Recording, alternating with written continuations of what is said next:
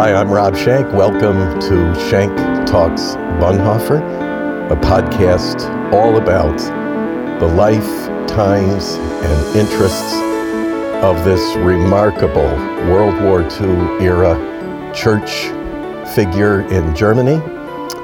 A young leader with courage, with moral courage, moral philosopher, ethicist, brilliant theologian, and most of us know him as a martyr.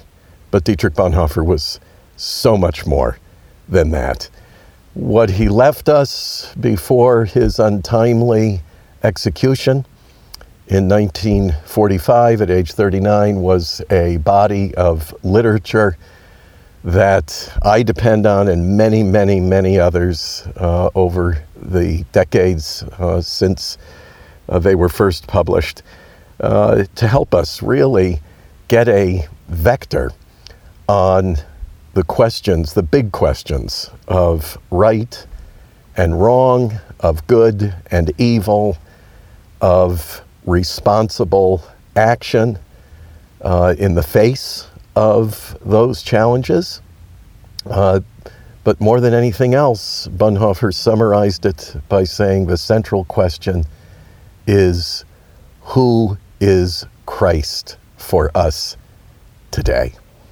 And when we put that in the context of a great ethical, moral question, uh, it really helps us to, uh, to calibrate our compass. And uh, that's why today's conversation uh, with my guest, uh, who uh, is an authority on moral questions as a moral philosopher and professor uh, of uh, ethics.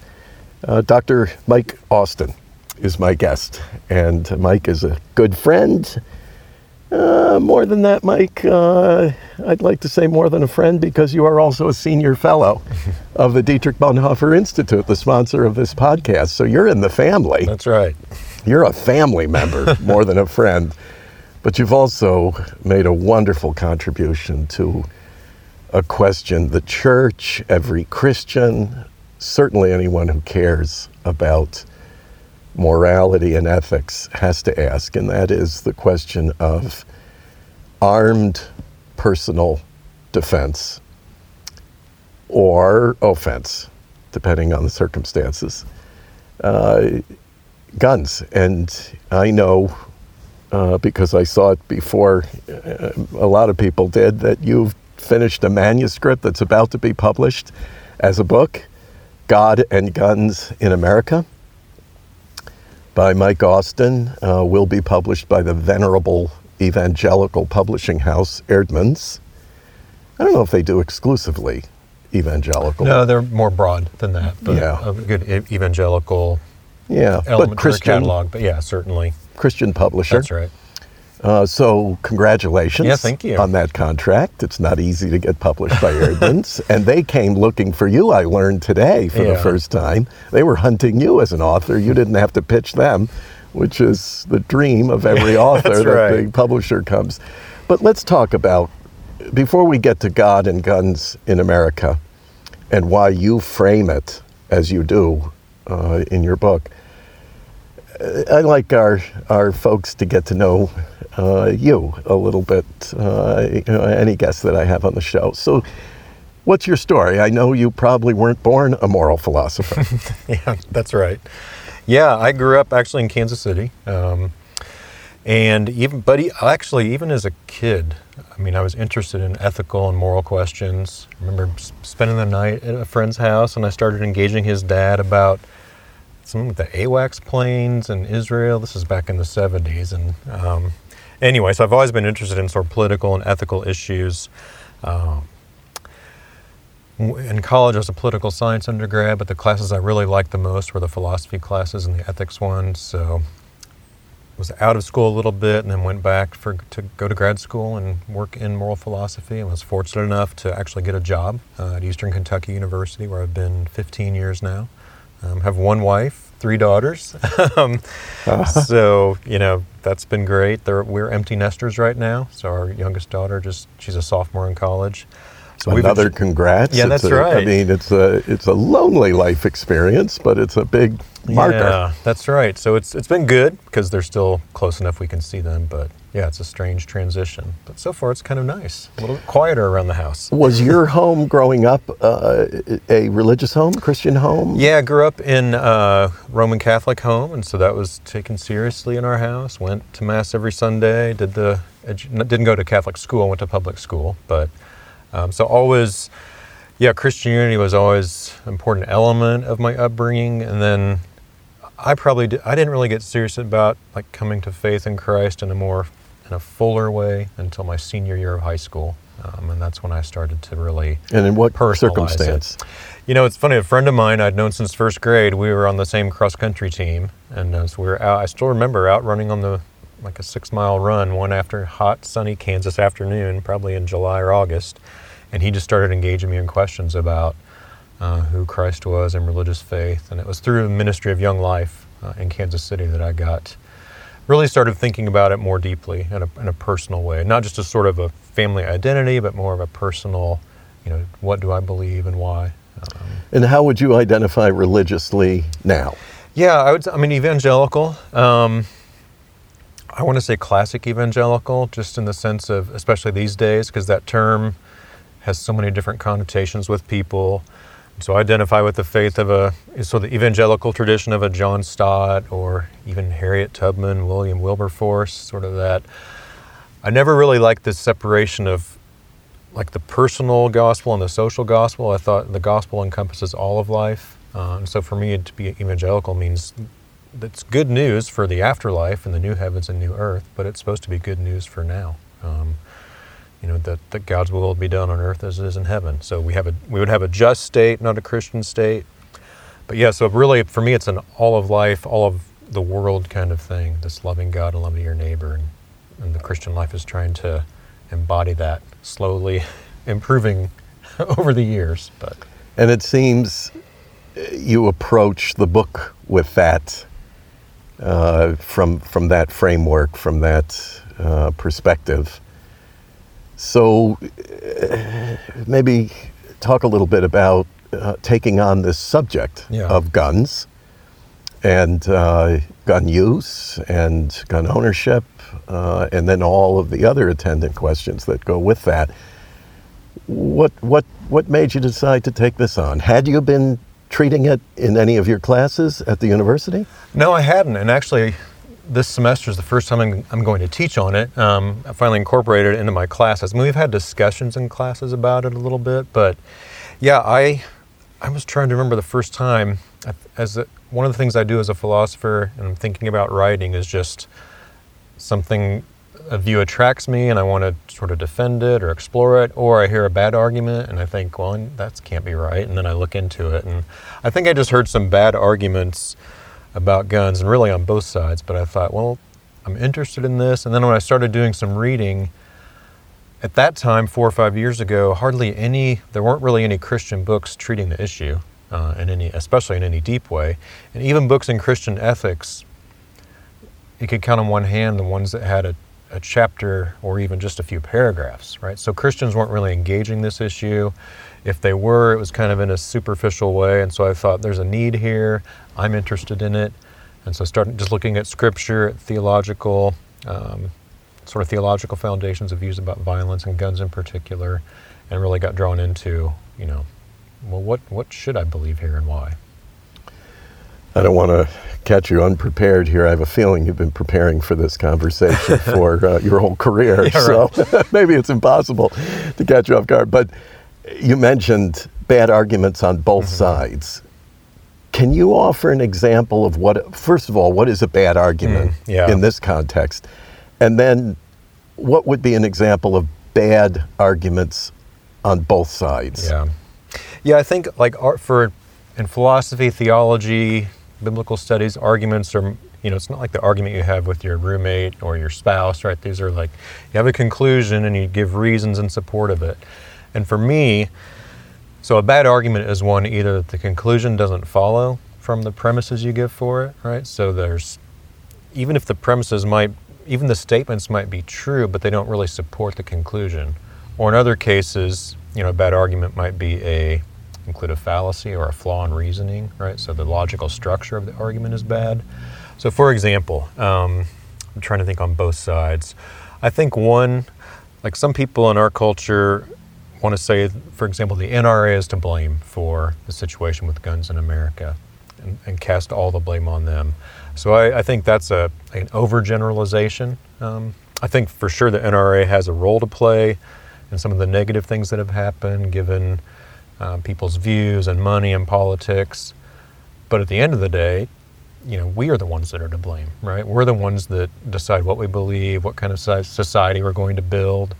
And so that's one example where it's easy to, we want to cast blame on some, whatever side we're on in ish, this debate, we kind of want to make them the problem. And I want to say, yeah, there are morally difficult, morally problematic things about the NRA.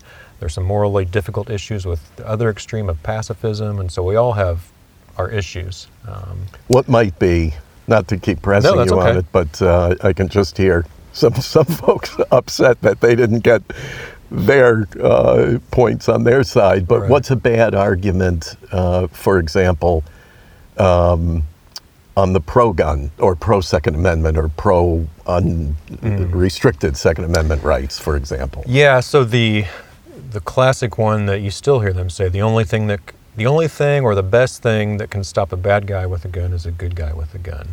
And so, first of all, that's just empirically false, right? You can, so many examples of people diffusing situations where somebody is armed and they did it either verbally. You know, there was several years ago in Atlanta, I can't remember his name, but someone had was guilty, uh, shot a couple people in a courtroom and fled. He ended up um, taking a woman captive and being in her apartment, and she ended up he, ended, he gave himself up, but she was reading to him passages of the Bible and the purpose driven life. And she was, through that conversation, she was able to engage him in a deeper way. She, she was able to escape. And um, more recently, you know, there was a, a Waffle House, I think Which, incidentally, I just may bring up because yeah. it started in a courtroom. There were That's armed right. bailiffs there, yeah, armed officers. So the good guys with the guns didn't stop the bad guy with the gun, but the woman without a gun stopped the bad guy with the That's gun. That's right. Yeah, so, more effective than large numbers of trained officers that were there. That's right. Um, and so there are, there are just plenty of cases when you actually start doing the research of people diffusing situations with violence where somebody's armed without themselves having a gun. I'm not saying that's always going to work. Of course, that's not true. But, but right, the NRA claim is the only way. I mean, you hear it. The only way to stop a bad guy with a gun is with a, is a good guy with a gun. That doesn't work. Plus, there's an assumption there that there are these all these good guys with guns out there that will use it only appropriately and skillfully and all those sorts of things that are built into that. That that's not always true either, right? So, so that's one um, on that side that I think, yeah, is just clearly not true. Well, that's why I think your your book w- will fill a, a vacuum in so many ways. But one is just to help people who are concerned about the ethical dimensions of gun ownership and use, of Second Amendment protections, claims, whatever they are, rights. Uh, you give us a nice, good framework for thinking through these things and not just thinking through them. I would like to, because of the way you approach your subject, I think that I would hope people would prayerfully reflect on and think through this question. So, how do you frame it up in God and Guns in America? Yeah, so I, th- I think we want to approach it's we want to approach it first and foremost as what should a follower of Christ believe and do, and how should we approach this area of life? Because I think we're often influenced positively and negatively by the by our culture that we're in, and so I frame it in the way of if the point of the Christian life, it's not just to be forgiven, but it's to be, become more like Christ and be, you know, sort of ambassadors of Christ for good in the world, that should inform our views about guns. And so I think historically, you know, the two main Christian traditions about violence are pacifism on one end and then just war theory on the other. and really, I'm not a pacifist, but I, I think we we tend to go too quickly to violence in our society. We think, well, look, human beings are fallen. I need a gun to protect myself and my family. And I, am I think that there is a right for that. I think there's a moral right. So set aside the Second Amendment, just ethically speaking, grounded in self-defense. But of course, with rights come responsibilities. And I think the problem in our culture is many in the pro-Second Amendment movement, the really strong gun rights element in our society, so focused on rights, and you don't hear a lot of talk about responsibility. Um, and so part of what I want to do in this book is not just that sort of philosophical or legal question, but the moral question from a Christian perspective. You know, what's the role of violence in the Christian life, if any? Um, what kind of questions should I ask myself? If I'm going to carry a gun throughout the day, am I really ready to kill somebody? And what does that mean for me? What does that mean for my heart, my character? And those are difficult questions that I think we, we need to wrestle with. And so I approach it from the sense of here's who Christ is, who does Christ want me to be, what are the virtues I should have as a follower of Jesus, and then let those things inform my, my answers to the gun question. And incidentally, I'll just mention, having read your manuscript uh, early, and full disclosure, I wrote the preface at your invitation. Thank you very much. Oh, thank you. And your publishers at Eerdmans. I was honored uh, to do that. I realize most people skip a preface and go right to the guts of the thing, which they should, especially in this case. Um, but in reading the book, you know, one thing I want to say uh, to everyone uh, is you have real depth in this presentation. I mean, you take your subject very seriously and explore it as a scholar would, and yet you don't bore us in That's the process. uh, you know, uh, folks, this uh, Mike's book is not an academic tome. Uh, this is a good read. It's, it's an enjoyable read, and you use plenty of stories and illustrations to help us along, but it's uh, anything but superficial. I mean, you treat your subject comprehensively. And uh, so, uh, give us an idea of just some of the elements of, yeah. of the book. Uh, w- what's in there? Yeah, good. So, yeah, that was the idea that I wanted to have substance, but I wanted it to be a book that normal people could read, right? Not just academics. And I do the academic stuff, I think that's important. But, but yeah, so the book starts off with an overview, brief history of guns in America, and a little bit about the Second Amendment. I think one interesting thing to note is that really wasn't until 2008, for example, that the Supreme Court ruled that the Second Amendment meant that there was an individual right to own a gun for self defense. It had historically been uh, interpreted as a collective right, right, and within the militias in the community.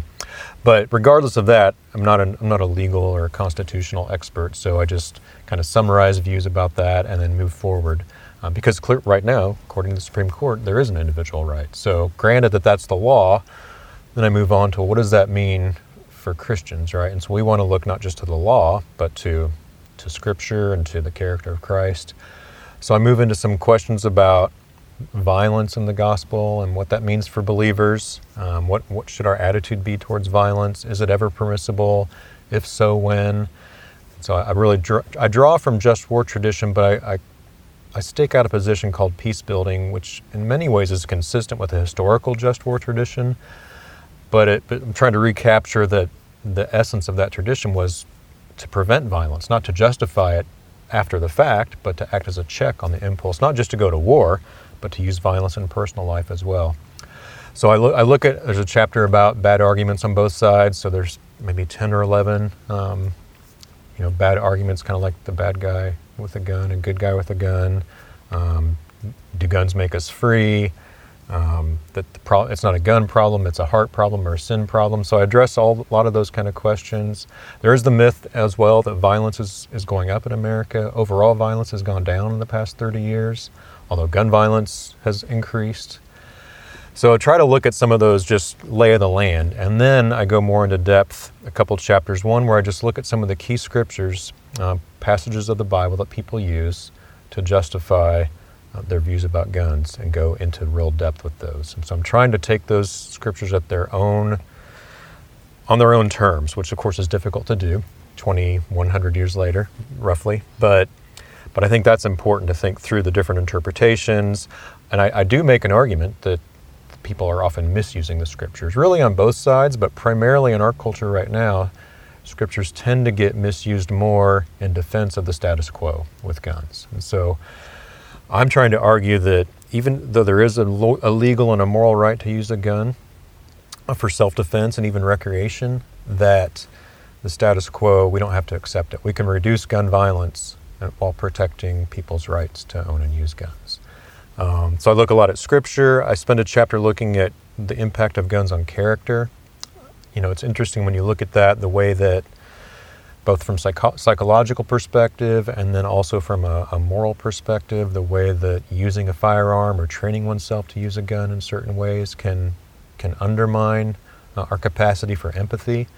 And psychologists will tell us that empathy is it's a key thing in you know, as a check on aggression, right? One reason we're less aggressive than we would otherwise be is this human. I would say it's because we're made in God's image. We have this capacity for empathy, uh, all of us, not just Christians, but anybody.